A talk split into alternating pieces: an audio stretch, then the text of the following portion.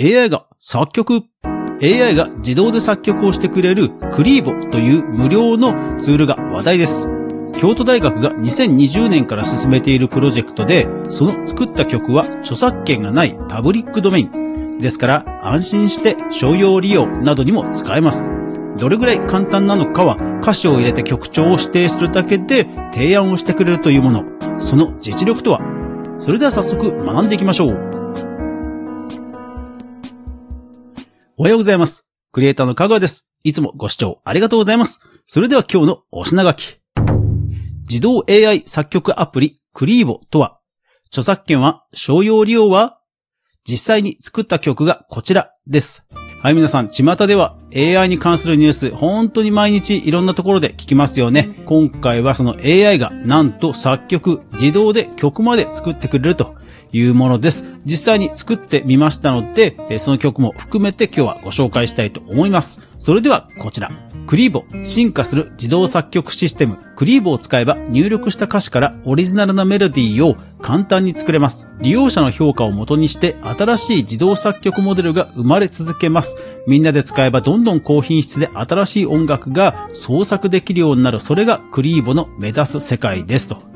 はい。こちらですね、京都大学が2020年から手掛けているプロジェクトでして、えもう今、複数人の方が開発などに関わられていて、現在でもなお、え進化をしていると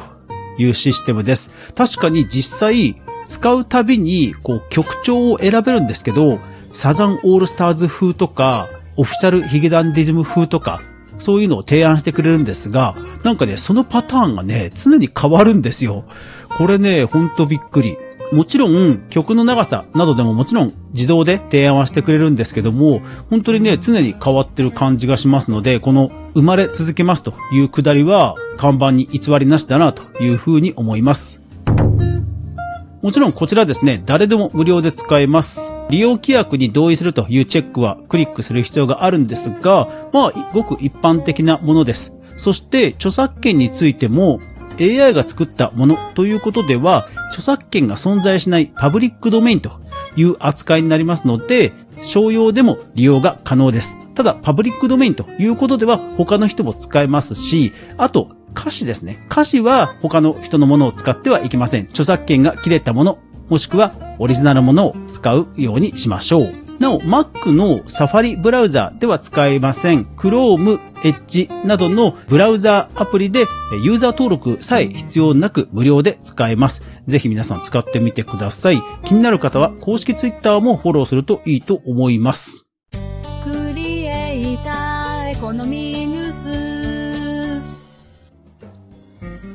さて、クリーボの使い方なんですが、いや、ほんと簡単なんですよ。概要欄にあります URL にブラウザーでアクセスをします。そして、まずは歌詞を入力するんですね。日本人が開発ということですから、当然日本語使えます。漢字も使えます。ですので、まずこの歌詞の部分では漢字を普通に入れておきましょう。そして、仮名変換としますと、それをひらがなに分割してくれて、さらにこう、アップするのかダウンするのかとか、伸ばすのか、区切りを入れるのかといったような、ちょっとしたこう、記号は入れる必要があるんですが、ただそこでコントロールして、12小節までを作ることができます。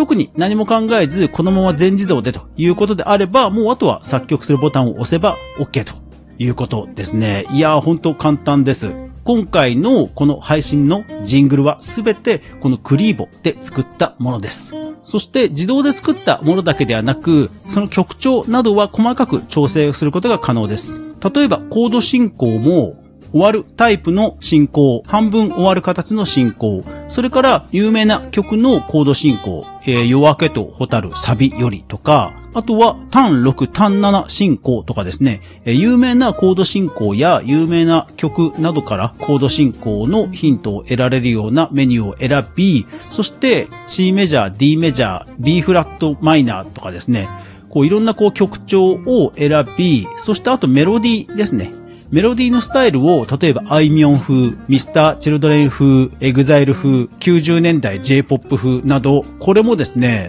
何十種類というパターンから選べます。そして曲の速さ、伴奏のパターン、ベースのパターン、ドラムパターンを選ぶというような形で、いろんな曲のバリエーションを作ることが可能です。ぜひ皆さん使ってほしいと思いますが、コツを一つだけご紹介します。生成というボタンを押しますと、メロディーの提案を5つしてくれます。ここで視聴というボタンを押しますと、もうすぐにメロディーを奏でてくれます。ただこの時には、メロディーラインの楽器は指定した楽器になります。デフォルトですとサックスになりますが、もちろんピアノとかオルガンとか自由に変えられます。いずれにせよ、楽器がまずメロディーを奏でて、試し聞きができるんですね。ですから、5種類いろいろ聞き比べることが可能です。また、小節ごとに1小節目はパターン A、2小節目はパターン C、3小節目はパターン D というように、本当にこう自分の好きな小節の組み合わせを組み立てることができるんですね。そして視聴した上で、よし、これなら OK だということで、歌声音声と楽譜にアクセスというボタンをクリックしますと、ここで合成音声がなんとそのメロディーをボーカルとして歌を歌ってくれるんですね。ですから30秒から1分ぐらい待ちますと、オーディオファイルが完成します。これが先ほどからジングルなどでもなっている合成音声クリーボによる歌声ということなんですね。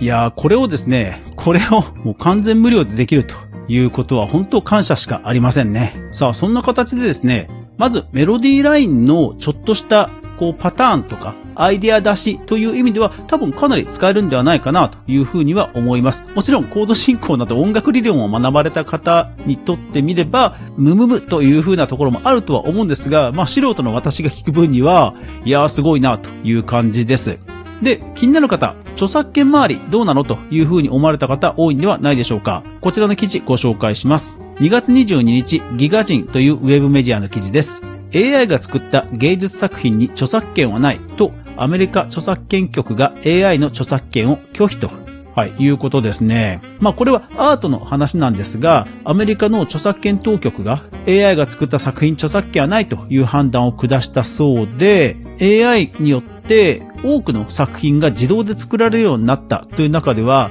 もう誰しもが似たような曲、似たような絵、というのを描ける可能性があるわけですよね。もちろん、より細かくチューニングをして、綺麗に描くというのは、ものすごく時間がかかることではあって、主張したい人もいるとは思うんですけども、まあ、アメリカの著作権当局はそういう判断を下したということです。そして今回のこのクリーボの曲もパブリックドメインということでは、著作権的にはね、自由に使える反面、まあ、著作権が存在しないというようなことになりますので、まあ、商用利用できるとはいえ、まあ、どう扱うかっていうのは意外と難しいな、そしてこれからも多分議論が続くんだろうなというところでは人間が作ったものの方が実は扱いはしやすいんじゃないかというのが思ったところです。えー、皆さんはどういうふうに思いますか？まあ、これから AI が広がっていく中でこういう議論を含めてまだまだ盛り上がっていくんではないでしょうか？